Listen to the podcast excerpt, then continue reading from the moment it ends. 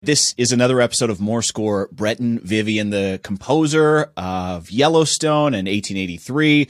Thank you for uh, for joining. I'm excited to chat a little bit about. I mean, this has been quite a, a roller coaster ride, I guess, in the last, especially the last few months, with 1883 really taking off. Mm.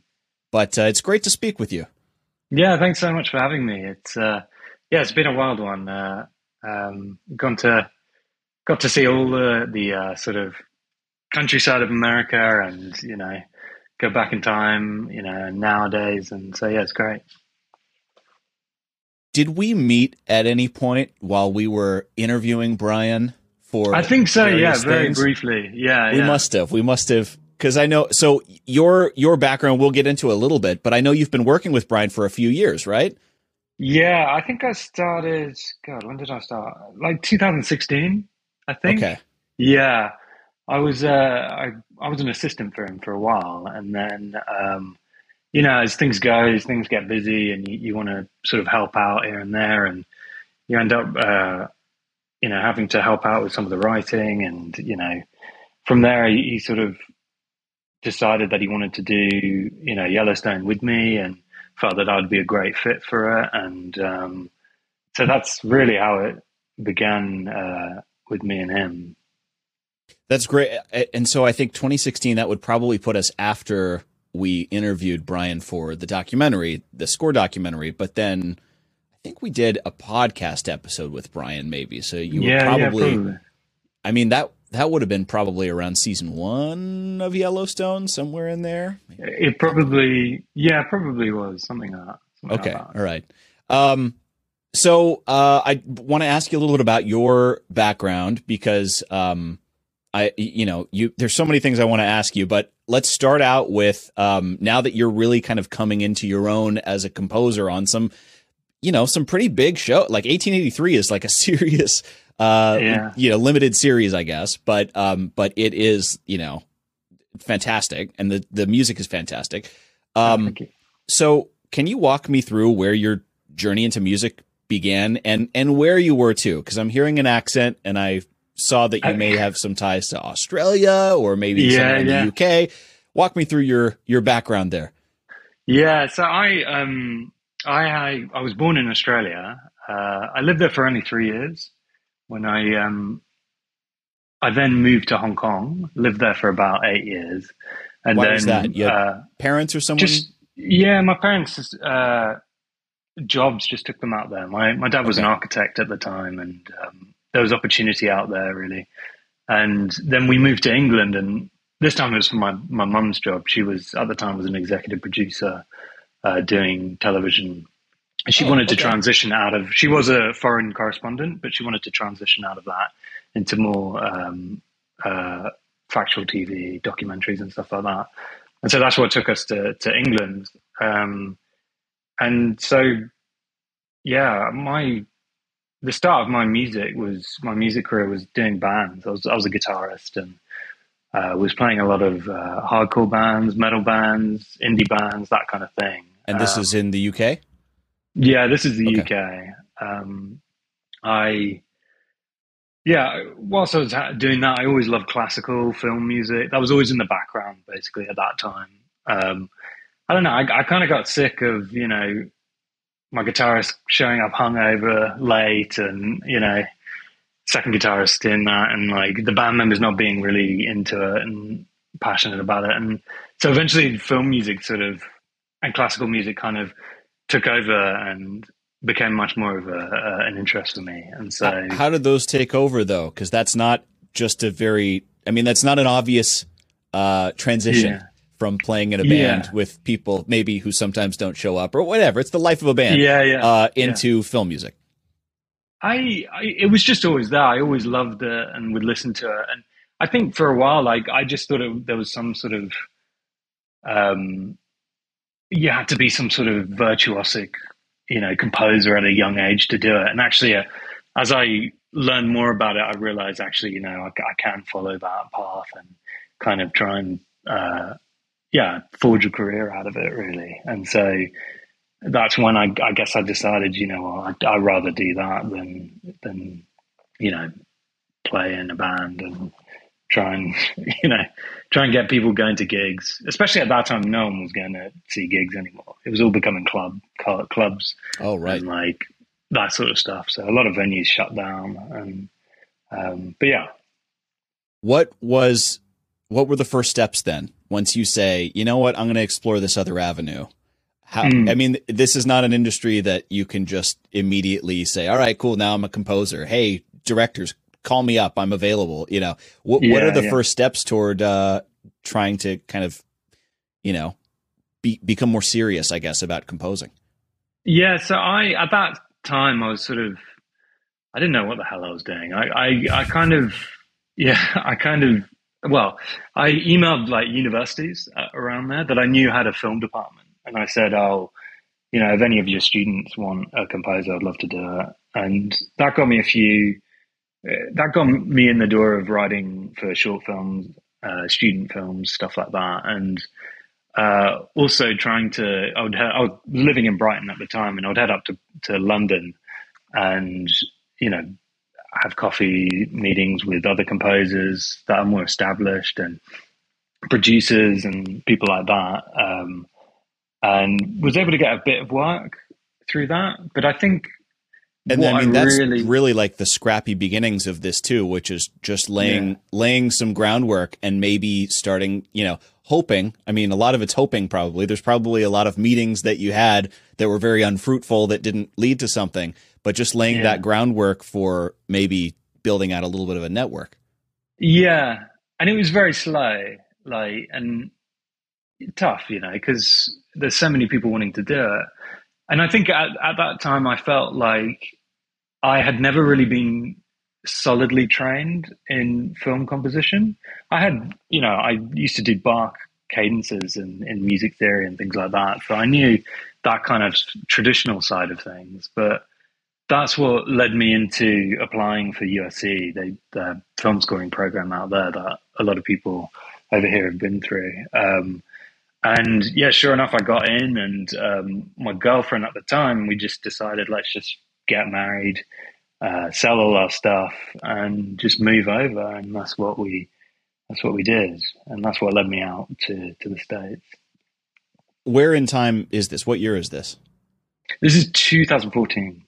Okay, so 2014 then, and you go through this program um, the, you know, in the USC program, we've talked about it before, but you know, the the kind of purpose of this is to fast track a lot of musical minded people into the mm-hmm. way that composers work, and also to introduce you into the real working world of this and find mm. internships and you know, kind of apprenticeships with different composers. Is that what led you then to Brian? Yes. So I um a sort of convoluted way. I I did kind of uh, interning with a student who was from USC, and he uh, just to, as a way of saying, saying thanks, he wanted to get me an interview with this other composer uh, called Tony Morales. And Tony Morales, you know, we got on. Um, he ended up going with someone else, but said to me, "Oh, Brian's looking for someone." And so he said, "Oh, can I put your name forward to Brian?" And I, I said, "Yeah." And sure enough, you know, I got I got the gig with Brian. So it's sort of a roundabout way, but yeah, it's it's. I guess that's kind of hard. Why how it's difficult to give advice on people on you know what route to take because I don't know. For me, it was such such a random chance event that led me into get working for Brian. What is the process like as a you know a student meeting then with a composer, you know, hey, I'm looking for some help with this, this, and this. What is kind of that first meeting like? What are the are like? Are you talking about musical interests specifically, things that you like, you, or is it more of like, you know, I'll, I'm gonna bust my ass and make sure that you know this sounds as cool as I can possibly, as best as I can do. Is this, are you talking for assistant work or? Yeah, I think, you know, yeah, the first steps in kind of the professional world, you know, once you're, yeah. You're, you start working with someone who's a little bit more established. Um, mm. and you know, in Brian's case, obviously he's doing some big movies, you know, like mm-hmm, some mm-hmm. pretty good sized movies. So yeah. I'm curious kind of what the role is that you first come in as and then kind of what the the short-term vision is you know what happens in a few Yeah. weeks from now a few months from now potentially a Right, few years right. from now Yeah. So I think uh, with the interview, we, you know, a lot of it was about, you know, the technical aspects of what I know and the, the, you know, things like VE Pro or like what rig I use, have I used Pro Tools? got it yeah And then eventually it took, we spoke a lot about, you know, musical influences and things like that. And I think that's really where we sort of connected because we, we liked a lot of the same stuff. And, um, but yeah, once I got the job, it was, uh, first few weeks was just learning everything because I feel like every composer has their own unique kind of workflow.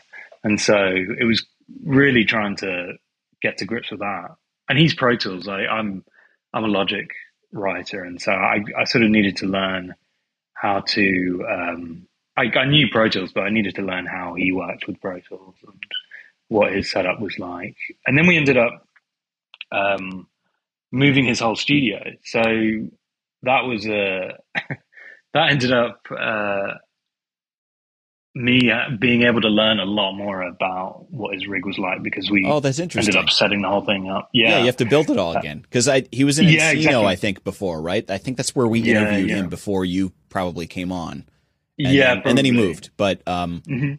but yeah, you have to un undo everything and Mhm. then uh and then assemble it again. So were you actually the person who was responsible, at least partially responsible for getting all of that stuff, you know, assembled again at the new location? I I was, but it was mainly uh, Mike Miller, this um, amazing composer as well. Uh, he he was really spearheading, you know, how it was going to be because it was already set up how they were, uh, like the blueprints for how they were going to set up the actual studio. sure. Okay. I was just more learning and like helping him feed cables through, you know, uh, ducts and things like that, and figuring out, you know, how to set everything up basically. So yeah. So that basically gives you the landscape, I guess, of uh, or maybe the kind of the geography of what then the software will allow you to do. I mean, I would imagine. I'm I'm I'm I guess asking a question, but in what way do you think setting that stuff up opened maybe your your ideas of what maybe some of the the applications could be when it came to actually assembling music? Mm. Yeah, it definitely. I think a lot of it ends up applying to my own system, and also it helps me know because his his scale is such a grand scale, and I think, well, I know I definitely wasn't at that point in my career, but I knew that, you know, as things progressed, I knew what things I would need to to buy and to to uh, increase the the capabilities of my own studio. So I think it, it helped in a lot in that regard um, to see like a big picture and then take little pieces from that and apply it to my own. What was the first film that you worked on there that you actually felt like you had a little a little part of? Huh. A little part of. I think the Mummy. The Mhm. Mummy was such a big. There was so much music, and it was such a big. Yeah, it was such a big um, project, and it really was just. I, I think it was the first time that you know I was trusted to be able to you know do a lot of work on and, and help them out a lot more, and um, yeah, it was definitely all hands on deck on, at that point. Um, and yeah, yeah, I would say the Mummy. What is the experience like to every composer, well, most composers want to, and definitely most assistants want to be able to venture out and basically become their own composer and take the projects that they take and kind of, you know, be able to take on that creative vision um, Mm. kind of under their own umbrella instead of being Mhm. part of another studio. I know you've now kind of ventured out and you're you're working on other projects solo on this as well, but um, but I am curious about kind of the you know when you're in the middle of working on and maybe being a little bit more involved in in projects uh you know month after month or or even over a couple years are you thinking consciously oh man i wonder like uh, should i be reaching out to people and saying hey i want to go score i love this idea for a show I hear you're working on. I'd love to score it. Or yeah, I'm thinking because mm. you were very proactive when it comes to you know meeting people in the UK and mm. um, and saying, hey, let's have a meeting. Hey, you need some music for your short films, whatever it is. Mm. But does that work in Hollywood once you're in LA here? I think it does. I think for me, it was more about when I was working for Brian, that was sort of, I felt like that was an amazing opportunity because I was getting to work on these big films and get all these credits and, and things like that. So I think I was very much focused in that regard. I think what ended up happening was I helped out Brian with the piece and I recorded myself playing guitar. And I think that was the thing that really uh, made Brian take interest in in really? my music was yeah because I think um, I don't know if it's I think it felt like something kind of unique and something that I guess not many people were doing at the time, and so I I think that's what made him think that maybe you know Yellowstone would be a good fit for the both of us because you know it's kind of that it's not too far from that world like of guitars and and things like that. And um, even though we weren't trying to be very country west sort of right. style thing. But I think it was sort of I, I, I think it was the thing that made him you know uh, you know believe that maybe that I would be the, a good person for that. And I think also because a lot of it is ends up being mock-ups, and so if if you're able to take it out of the mock-ups and and just add a little bit of I don't know yourself playing or somebody else playing it, it sort of yeah yeah it changes it a bit. And so I think and especially when you know there's going to be projects where the budgets aren't as big and so you you want to inject some life into it as much as you can really and I say I, I think it was that kind of um, that kind of thing that made him, you know, interested. Yeah. How does that conversation happen then with Brian when he says, "Hey, you know, I'm I'm thinking about um, bringing you on, maybe, and if you're interested in, you know, does he say co-composing or kind of what is the what's the conversation that happens with something? Are you even aware that there is a show that needs music at this point, or is it kind of like hey, Breton, why don't you come on in and let's chat about, you know, maybe some opportunity. H- how does that unfold?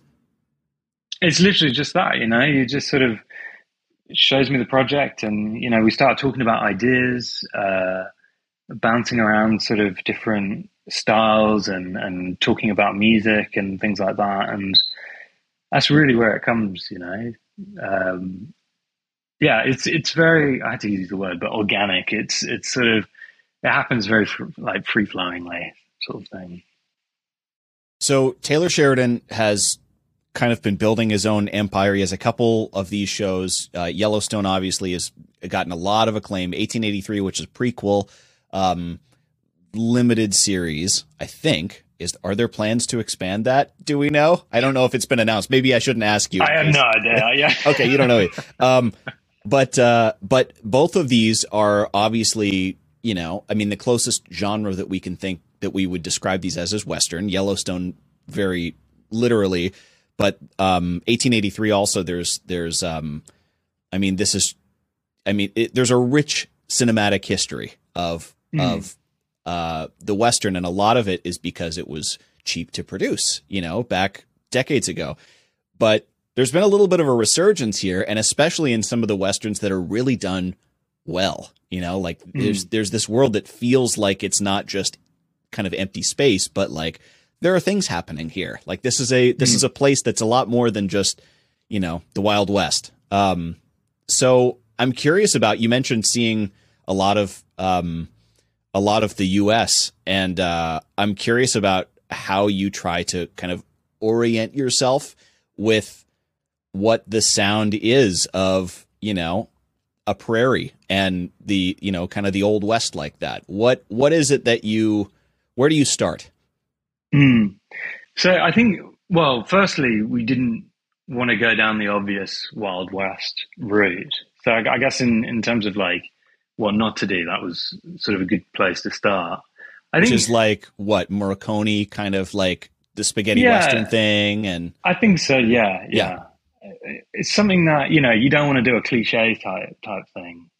Um, I, I think the big thing that really sort of got the sound going was uh, this idea of you know bringing in all these sort of instruments that and cultures from from Europe that would travel over to America and and kind of you know intermingle and and build a, a style through that. I think we wanted to kind of take it from that route, that kind of idea, and um, and so a lot of it was based around key instruments, and so like the Greek bouzouki was one of them, um, which I guess in a way that is kind of doing the the Western guitar style, but sort of taking a different spin on it, making a bit, you know, like I was saying, like a bit more like the immigration of instruments going through. Um, I know there's there's Greek bouzouki and Irish music and and and stuff like that. Um, and also like mandolins and um, yeah, and a lot of the folk music uh, as well. Just kind of felt natural as like this new starting point for a, for a western. One of the things that I've always um, appreciated about Brian is he writes melodies very well, um, and mm. it's fun to hear the direction that he'll take something in film um, and kind of the melody that, that comes out of that if if the director is is uh, is game for that. Um, mm. I'm curious about your take on that and the way that kind of you know a melody can function in a story or should mm. function, or if the director yeah. allows you free reign, free roam. What uh, what was your what's your natural inclination and in how to you know bring in something else, I guess, in the music that that feels a little bit more like a character. Um, so I think like, well, Yellowstone has tons of themes in it. And so I think it sort of works in that regard because everyone's like, there's such big characters and I feel like they deserve their own kind of identity within the, within the music. And so, and it's fun with that kind of regard because you get to play with it in, in very much in the typical kind of film scorey way. Um, I think in, in terms of Yellowstone, the, the really the the unique instruments become like kind of textural. It's like kind of world building in a way that you're sort of setting it because melody a melody can be played anywhere. You know, it can play with an orchestra, it can be played on a on a mandolin or anything like that. But I think the it's those signature instruments that kind of take it apart from other scores and, and sets it in its own world. And I mean, that's what I love about film scoring is it's it's really world building. You're, you're kind of building this universe sonically within within the show or the film or the game, and I think um, that's what I find fascinating about it. Is there? You mentioned you know a lot of the different themes. Um, how do you see those connecting when you're kind of laying out you know, the big picture of a storyline and intersecting mm-hmm. Uh, musical thoughts. Mm. Are they all part of the same kind of? Are they all written in the same key so that they can work together? Like, what's the kind of pre-planning that goes into? Let's build mm. out, you know, a little bit of the relationships here, and maybe down the line we know something will happen, so we want to start mm. to weave together a couple, you know, musical ideas so that they can pay off later. But how do you yeah. think about that big picture in like managing kind of the character yeah. of so many musical ideas? Yeah, well, so um, a big part of Yellowstone, the the main theme, and also with 1883, like the main themes tend to be that big picture kind of macro level of looking at. So you you wouldn't really bring it out all the time. It's those special situations that you know warrant such a uh, a macro bird's eye view look at the narrative. And some, yeah, some of the themes are, are built, literally built from the main theme. Um, some, uh, depending on the character and what their behaviors are like. Like, yeah, Jamie from from Yellowstone has this very, I don't know, his his character's very kind of dramatic and and and so his theme goes more to this romantic kind of side. So in in that regard, like it was his character that was influencing the the theme there. Um, with with Kayce this season, am I allowed spoilers? I don't even know. Like spoilers for this season. yeah, is it, is yeah, right? I think you can. We've warned Okay. everyone. Yeah, okay, okay, cool. Um, it's so well worth the watch. he- so yeah, yeah, he so he goes through this whole vision quest and kind of the the the theme for that was all about that kind of journey for him, and it's it's so distinct for his his journey that you know even the music is kind of is kind of falling in on itself almost as he's like traveling down in this you know vision. Um, what? There's a couple thoughts. I, I've been thinking about this a lot lately because I am involved in a project that is a little bit more. It's country, but it's more modern. You know, it's a little more modern country music oriented than than old Cool. west. But um, but there is a conversation, and a, a lot of. I think this happens probably a lot with musicians and film composers about the role of the orchestra in storytelling that is of a certain era or it's a little bit more, you know, it's the Western is a great example of this, or something that's out on a prairie, you know, like a smaller, more personal story, maybe, uh, more intimate story, and the role that an orchestra should play, or whether it even fits, you know, some Mm. some of the story. And I'm curious because I tend to come out on the side of there's always a way to use an orchestra, you know, um, and and if someone's gonna have a budget for an orchestra, hell yeah, we'll find a way to make this sound really cool. But I'm interested in kind of your perspective on that too. Is just bringing the cinematic quality to something that maybe is that very personal story and maybe can feel more sparse. Is there room for an orchestra? I mean, yeah, I, it, I guess it's the story you're wanting to tell, really. Like that's, I don't know. For me, that's that's up to the filmmaker and and just what what their story is, really.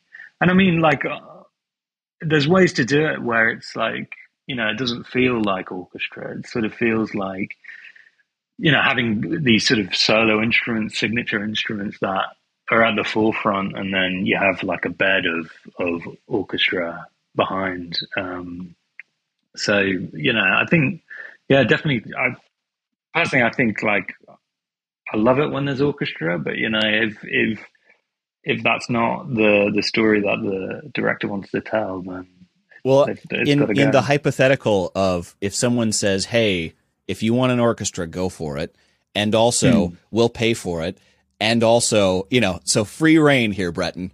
Um, is there any scenario that you can think of where you wouldn't want an orchestra, where you would say, "Well, you know what? I think the story doesn't doesn't need that," or is that always kind of like a palette that's useful? I don't know. I mean, I, personally, I love it. Like, so, Yeah. I mean, that's why I got into it. But you know, if again, like, I, I feel if it if it doesn't need it, it doesn't need it. Or if it if it needs less, or if it needs kind of an orchestra that's disguised a bit, that sort of sounds more synth based, or you Right. know, I I feel like there's always you know. There's always ways to tell a story, and so it's just picking that right one, really. Well, I've been thinking about, you know, the examples that there's like a Breaking Bad approach, right? Where it's not mm-hmm. really something that's melodic. It gives you a texture. It gives you kind of a rhythm. It might give a little bit of an anxiety, but it doesn't really have the emotional push and pull that, you know, something that is more orchestral might versus like Carter Burwell in Fargo or something, you know, another crime story and, you know, a little bit more of a comedy, I guess, but these like long strings, big sweeping kind of sound that um that does give like a very um it it elevates in a really in a way that I love, like stylistically that I personally love. And I get that a lot from 1883 too is it feels like there's an elevation that's happening on purpose and like this is more than you know a little story. This even though maybe it you know doesn't affect the fate of the world but it does affect the people that we're meeting in the story. And Hmm. um and that is the world to them. So like there's a there's a way to bring all of that up. How did you want to use uh, orchestral elements in 1883 to try to you know achieve something as part of the storytelling there? Yeah, I mean, there are. Yeah, I think with 1883, there's a lot of these like grand sweeping shots, and and also, like you're saying, big like overarching narratives that I feel like the big sort of string orchestra really sort of, uh, you know, married well with. Um, but then there are moments where it just gets really sort of personal and and minute and I think those times it, just sort of felt better to just kind of let smaller instruments tell tell the story.